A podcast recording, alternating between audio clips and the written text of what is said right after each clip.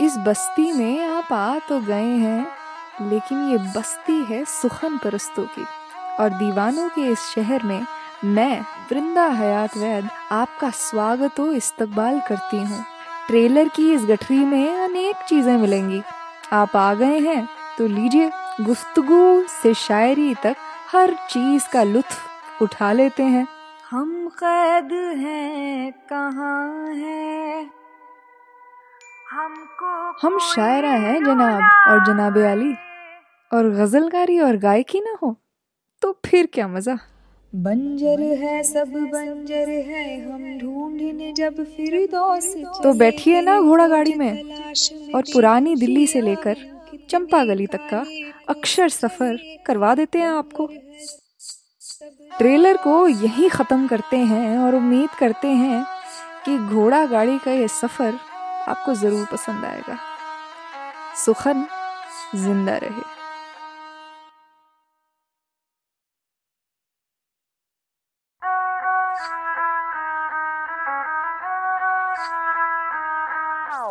इस बस्ती में आप आ तो गए हैं, लेकिन ये बस्ती है सुखन परस्तों की।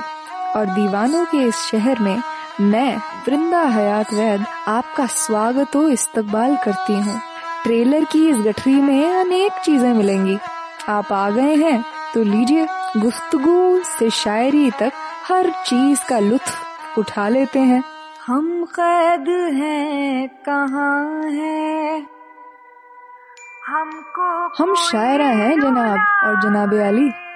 और गजलकारी और गायकी ना हो तो फिर क्या मज़ा? बंजर है सब बंजर है हम ढूँढने जब फिर तो बैठिए ना घोड़ा गाड़ी में। और पुरानी दिल्ली से लेकर चंपा गली तक का अक्षर सफ़र करवा देते हैं आपको। ट्रेलर को यही खत्म करते हैं और उम्मीद करते हैं कि घोड़ा गाड़ी का ये सफ़र आपको ज़रूर पसंद आएगा। सुखन ज़िंदा रहे।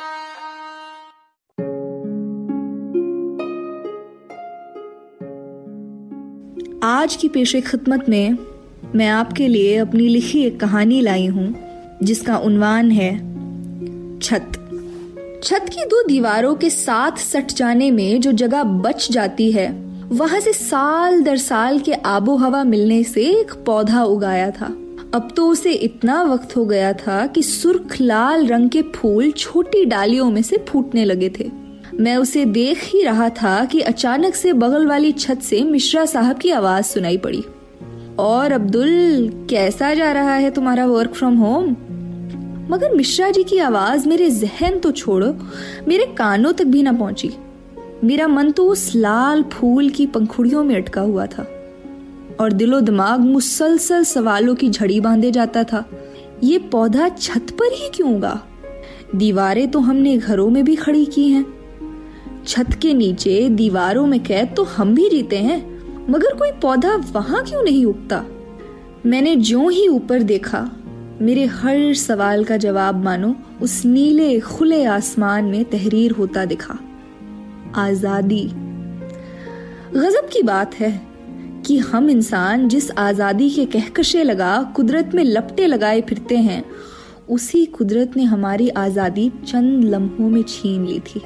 जिस ज़िंदगी को परिंदे कैद करके बड़ी ठाट से जी रहे थे, उसी ज़िंदगी को बचाने आज कैद में बंद हैं। और दूसरी ओर, हमारी इस दीनो दुनिया आज़ादी पाबंदी के गोरख धंधे से परे, इस पौधे के जिस्म पर खिंची हर नस पर साफ़ कोरे अल्फाज में लिखी है, आज़ादी, ज़िंदगी।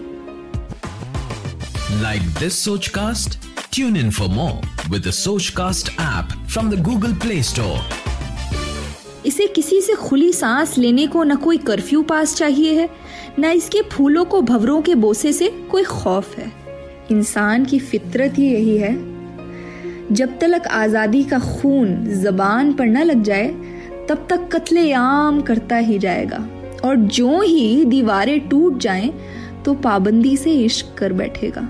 बरक्स कभी ढूँढने निकलो तो आज़ादी तख्तो ताज से दूर परे, कहीं किसी छत के किसी कोने में दरारों में से उगती मिलेगी।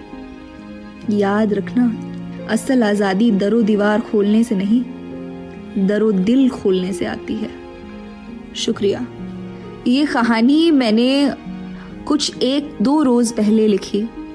हमारे आसपास दीवारों में से, दरारों में से कई ऐसे पौधे उगाते हैं जो बड़े बड़े ज़िद्दी होते हैं। और उनकी ज़िद जो होती है, जिस तरीके की ज़िंदगी हम आजकल बसर कर रहे हैं, उनकी ज़िद बड़ी मासूम लगती है उसके आगे। क्योंकि हमने तो अपने आप को सुपर पावर समझ लिया था, और ये हम भूल गए थे कि असल सुपर पावर जो है वो कुदरत है। और जब कुदरत अपने कहर को दिखाने पर आती है तो कोई शख्स कोई इंसान, कोई नस्ल बच नहीं पाती है। आज देखिए, हम सब कैद में बैठे हैं और वो पौधे, वो फूल दीवारों और दरारों में से आज़ादी में से उग रहे हैं। कुछ समझ आया? अगर आए तो जब हम सब अपनी ज़िंदगी की नॉर्मल सी की तरफ़ वापस जाएँ तो ये ज़रूर याद रखें कि ये ज़मीन सिर्फ़ हमारी नहीं है। हम ज़िंदगी को किसी के साथ बांट के हर दिन जीते हैं। वो है कुदरत। सोचिएगा ज़रूर। सुखन ज़िंदा रहे।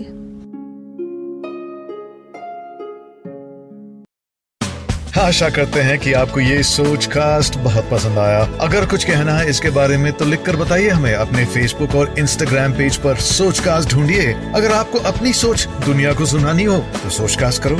सोच कास्ट